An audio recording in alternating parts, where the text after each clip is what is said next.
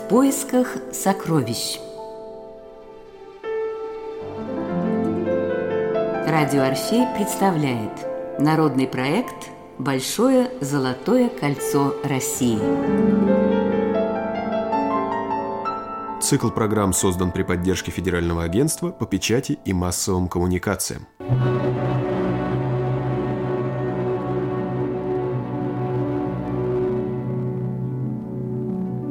Свет Белой горы.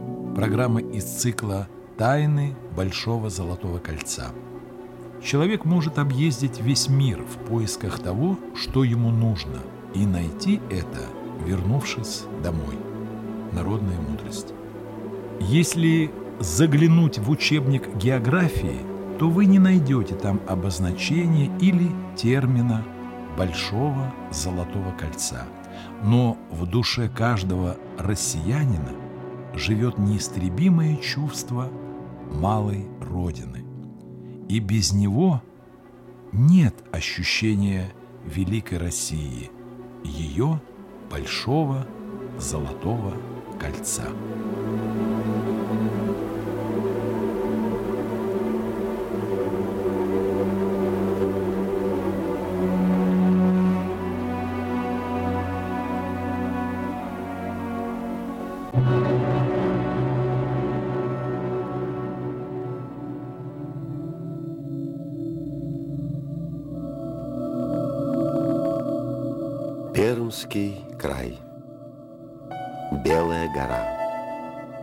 Здесь легко рождаются легенды.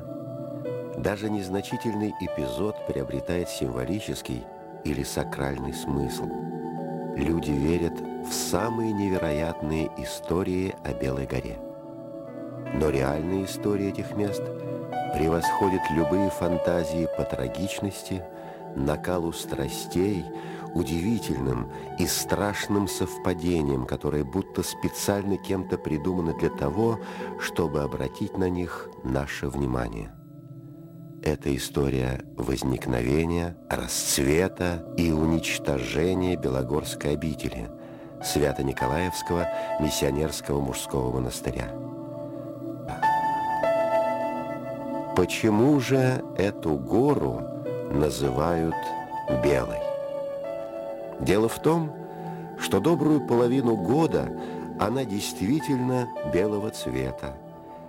Здесь раньше, чем в округе выпадает снег, и дольше лежит по весне. Эти места издавна служили местом спасения и молитвы. В древности здесь располагались языческие капища, с XVIII века в пещерах и кельях, вырубленных в Белогорском известняке, скрывался беглый люд заводов и преследуемые властью старобрядцы. Добраться сюда непросто. Но если вы преодолеете 120 километров от Перми на юг и подниметесь на Белую гору, вы сразу почувствуете, как отступают суета и мирские тревоги, как мирно и спокойно становится на душе. Белогорская обитель возникла в 90-е годы XIX века. Ее основателем считается православный миссионер Стефан Луканин. Луканин занимался пропагандой православия, чтением бесед и поучений в среде старобряческого населения Пермского края. Так кто же такие старообрядцы? Рассказывает автор программы Николай Рыбинский. Старообрядцами или староверами называли тех православных, которые во второй половине XVII века не приняли церковных реформ, хотя они не меняли основ православия. Но староверы, если говорить кратко, стремились сохранить тот канонический уклад, который существовал на момент принятия христианства на Руси еще при киевском князе Владимире в 988 году. До известных событий 1917 года старообрядцы составляли значительную часть российского народа, но долго находились на положении жестоко гонимых. Некоторые из них скрывались в горах, в лесах, их социальный статус был ограничен. Во второй половине XVII века с началом этих реформ в России бушевали нешуточные страсти. Реформы русской православной церкви совпали с политическими преобразованиями Петра I – Здесь, как вы помните, тоже, мягко говоря, было все непросто. Так совпало исторически, а в среде русских христиан произошел раскол. Тогда-то старообрядцев и назвали раскольниками. Они за старые церковные устои стояли не на жизнь, а на смерть. Помните картину Сурикова «Боярыня Морозова»? Художник гениально подметил фанатичные глаза непримиримой раскольницы и поднятую вверх правую руку с тем самым дореформенным двуперстным крещением, запрещенным новыми властями церкви. На картине Сурикова боярыню Морозову везли на санях в ссылку, где она и умерла в возрасте 43 лет. Звали ее Феодосия Прокопьевна. Очень похожий образ раскольницы есть и в опере Мусорского «Хованщина». Это Марфа.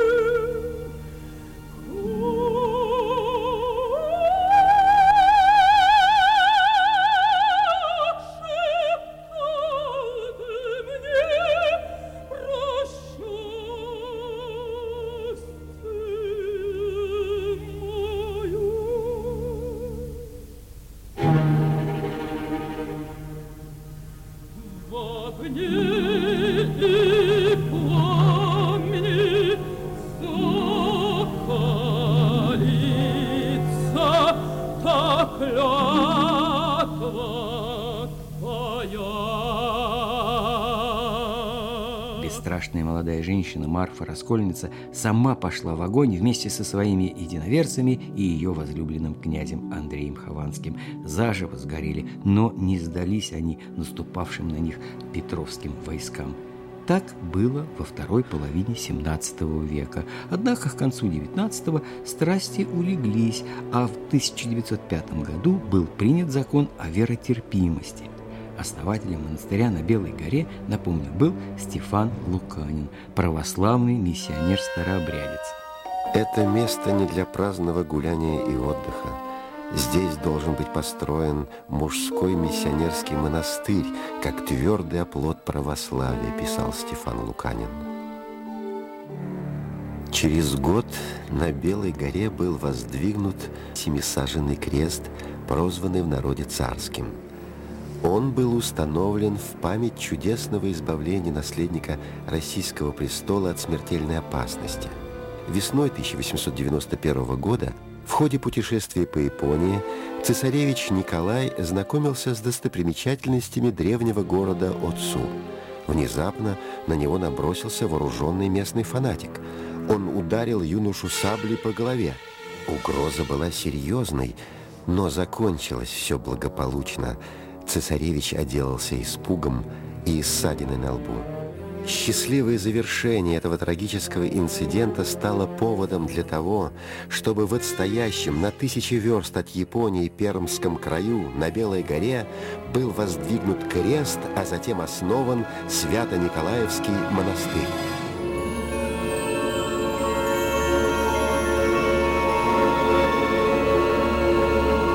Для староверов – Появление и быстрый рассвет обители, посвященной царю и царской семье, стали настоящим потрясением. В ноябре 1893 года был пострижен и наречен иноческим именем Варлам, что значит «сын народа», старообрядец Василий Ефимович Коноплев.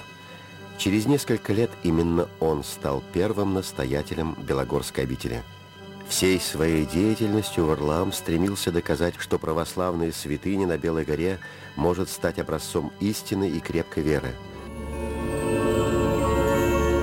Белогорский Свято-Николаевский монастырь стали называть Уральским Афоном. И вот почему. Рассказывает автор программы Николай Рыбинский. Афон – это монастырский комплекс в Греции на полуострове Халтидики. И там есть православно-пантелеймоновский монастырь. Его устав был самым строгим во всем христианском мире. Например, монахи имели право спать только 4 часа в сутки, а все остальное – молитва и работа. Иноки Свято-Николаевского монастыря приняли именно этот устав. Может быть, еще и поэтому Белогорская обитель вскоре стала одной из самых богатейших и процветающих. Годовой доход в 1910 году составлял 75 тысяч рублей, что немало по тем временам. В его владениях было 580 десятин земли, скотный двор, мельница, несколько прудов. В трех пекарнях выпекали хлеб. Им обеспечивали не только себя, но и многочисленных паломников, коих бывало за год до 50-60 тысяч. При обители работали более 12 мастерских – сапожная, портняжная, мебельная, чеканная, иконописная и была даже фотографическая. Высокое качество изделий белогорских умельцев всех поражало. Это был не просто монархический, а семейно-монархический монастырь. Здесь все было так или иначе связано с именем правящего императора.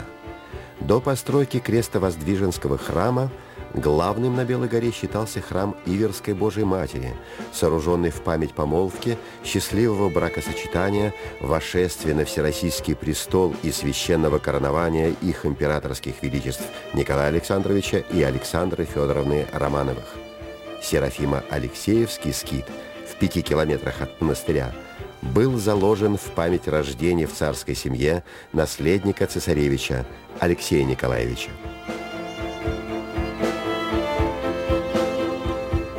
Главный храм Свято-Николаевской обители Крестовоздвиженский был возведен в июне 1917 года. Храм был оборудован новейшей вентиляцией и паровым отоплением. Пол вымостили метлахской плиткой. На предсоборную площадь положили асфальт. Общая стоимость храма составила 230 тысяч рублей. Его размеры поражали воображение. 53 метра с четвертью в длину, ширину и высоту. Собор был рассчитан на 8 тысяч молящихся и по этому показателю был третьим в России после храма Христа Спасителя и Исаакия. Большим и светлым представлялось будущее обители пермскому епископу Андронику.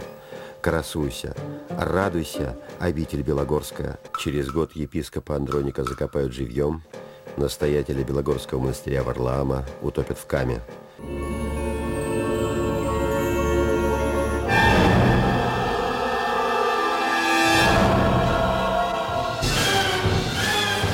В январе 1918 года был опубликован декрет Совнаркома об отделении церкви от государства и школы от церкви. Имущество существующих в России церковных и религиозных обществ объявлялось народным достоянием. В Перми после опубликования декрета прошел большой крестный ход. В ответ власти разгромили подворье Белогорского монастыря. Верующие пытались не допустить разграбления подворья. Среди прочих был арестован и пермский епископ Андроник. Сохранился конспект его ответа на обвинение в контрреволюционной деятельности. «Моя речь кратко. Радуюсь быть судимым за Христа и Церковь. Вы дорого стоите, а моя жизнь – плевок.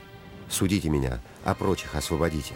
Они должны исполнить мою волю, пока христиане, иначе анархия, развал, презрение от всех. 9 июня 1918 года ночью пермского епископа вывезли по Сибирскому тракту в лес и заставили копать себе могилу. Из воспоминаний оперативного сотрудника Жужгова. Андроник выкопал, сколько полагается, мы ему помогали. Затем я сказал, давай ложись. Могила оказалась коротка. Он подрыл в ногах, лег во второй раз. Еще коротка, еще рыл, пока могила не была готова. Он помолился на все стороны минут десять, я ему не мешал. Затем он сказал, я готов. Я сказал, что расстреливать не буду, а живым закопаю. Мы забросали его землей, и я произвел несколько выстрелов.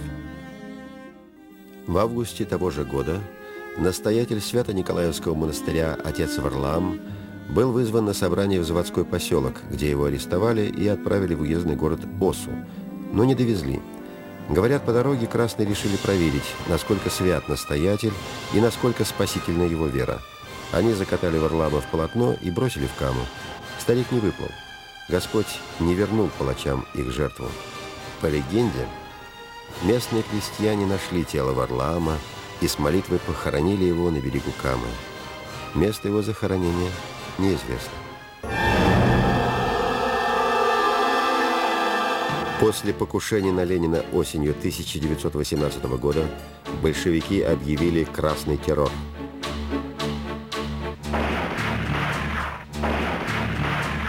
До отдаленной обители репрессии докатились к зиме. Строители новой жизни поварили царский крест, похитили святыни, разгромили библиотеку и монастырские мастерские. 36 монахов расстреляли. Их тела сбросили в игривную яму и залили нечистотами. Понятно, что в Белогорской обители большевикам было чем поживиться. Первым делом содрали по золоту с иконостасом. С Белой горы вывезли практически все продовольственные запасы. С храмовой звонницы сбросили 11 колоколов. Но монастырь не опустел. Отовсюду, спасаясь от репрессий, на Белую гору ручейками стекались люди, причем не только священнослужители. В 1923 году власти обнаружили на Белой горе более 200 человек. Тогда обитель решили окончательно закрыть и опечатать. Монастырь ликвидируется вновь. Все монастырские здания и инвентарь передали военсовхозу. Богатейшую библиотеку монастыря растащили. Даже после того, как монастырь был закрыт, а его насельники разбрелись по окрестным селам, большевики не оставили монахов в покое. Белогорский монах в те годы звучало как приговор. Кого не убили в 18-м, посадили в 23-м. Выживших вновь отправляли на нары за контрреволюционную агитацию, выражавшуюся в поминовении расстрелянного царя и членов его семейства – или за отказ сотрудничать с органами. При советской власти на Белой горе продолжали жить люди, но постепенно исчезали следы процветания. В помещениях бывшей Свято-Николаевской обители поочередно размещались лагерь для сильных и спецпереселенцев, трудовая колония, дом инвалидов и психбольница. Люди, случайно оказавшиеся на Белой горе, приходили в ужас от унылой картины «Край убогих». Но если вдуматься в значение слов «убогие», это живущие у Бога. Так что Белогорье, помимо воли партийных товарищей, продолжало давать приют тем, кто нуждался в божественном покровительстве.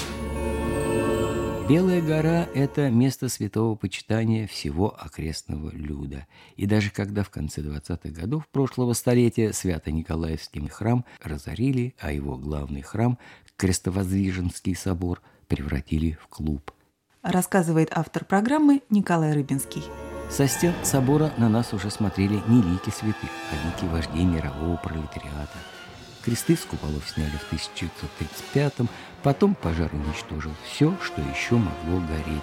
Более десяти лет собор стоял без кровли, а деревянные перекрытия и стены пропитались водой и вместе с ней как бы уходили монастырские тайны – и вот сейчас главный храм обители постепенно возрождается, преображается и монастырь, хотя послушников и монахов там еще немного. Основной труд на себя берут простые люди, многочисленные паломники.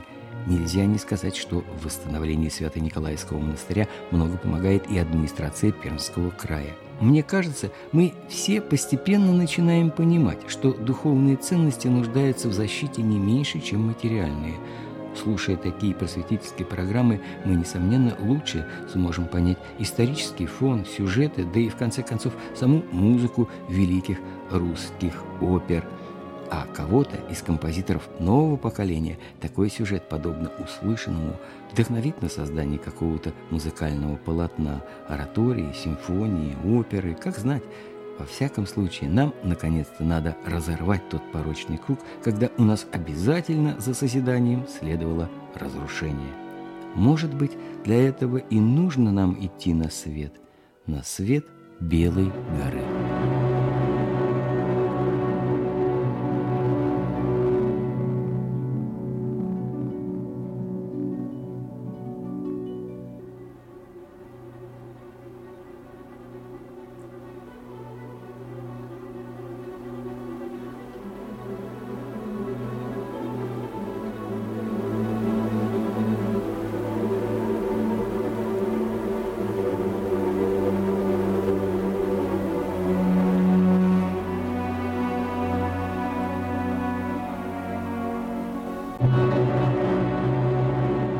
Цикл программ создан при поддержке Федерального агентства по печати и массовым коммуникациям.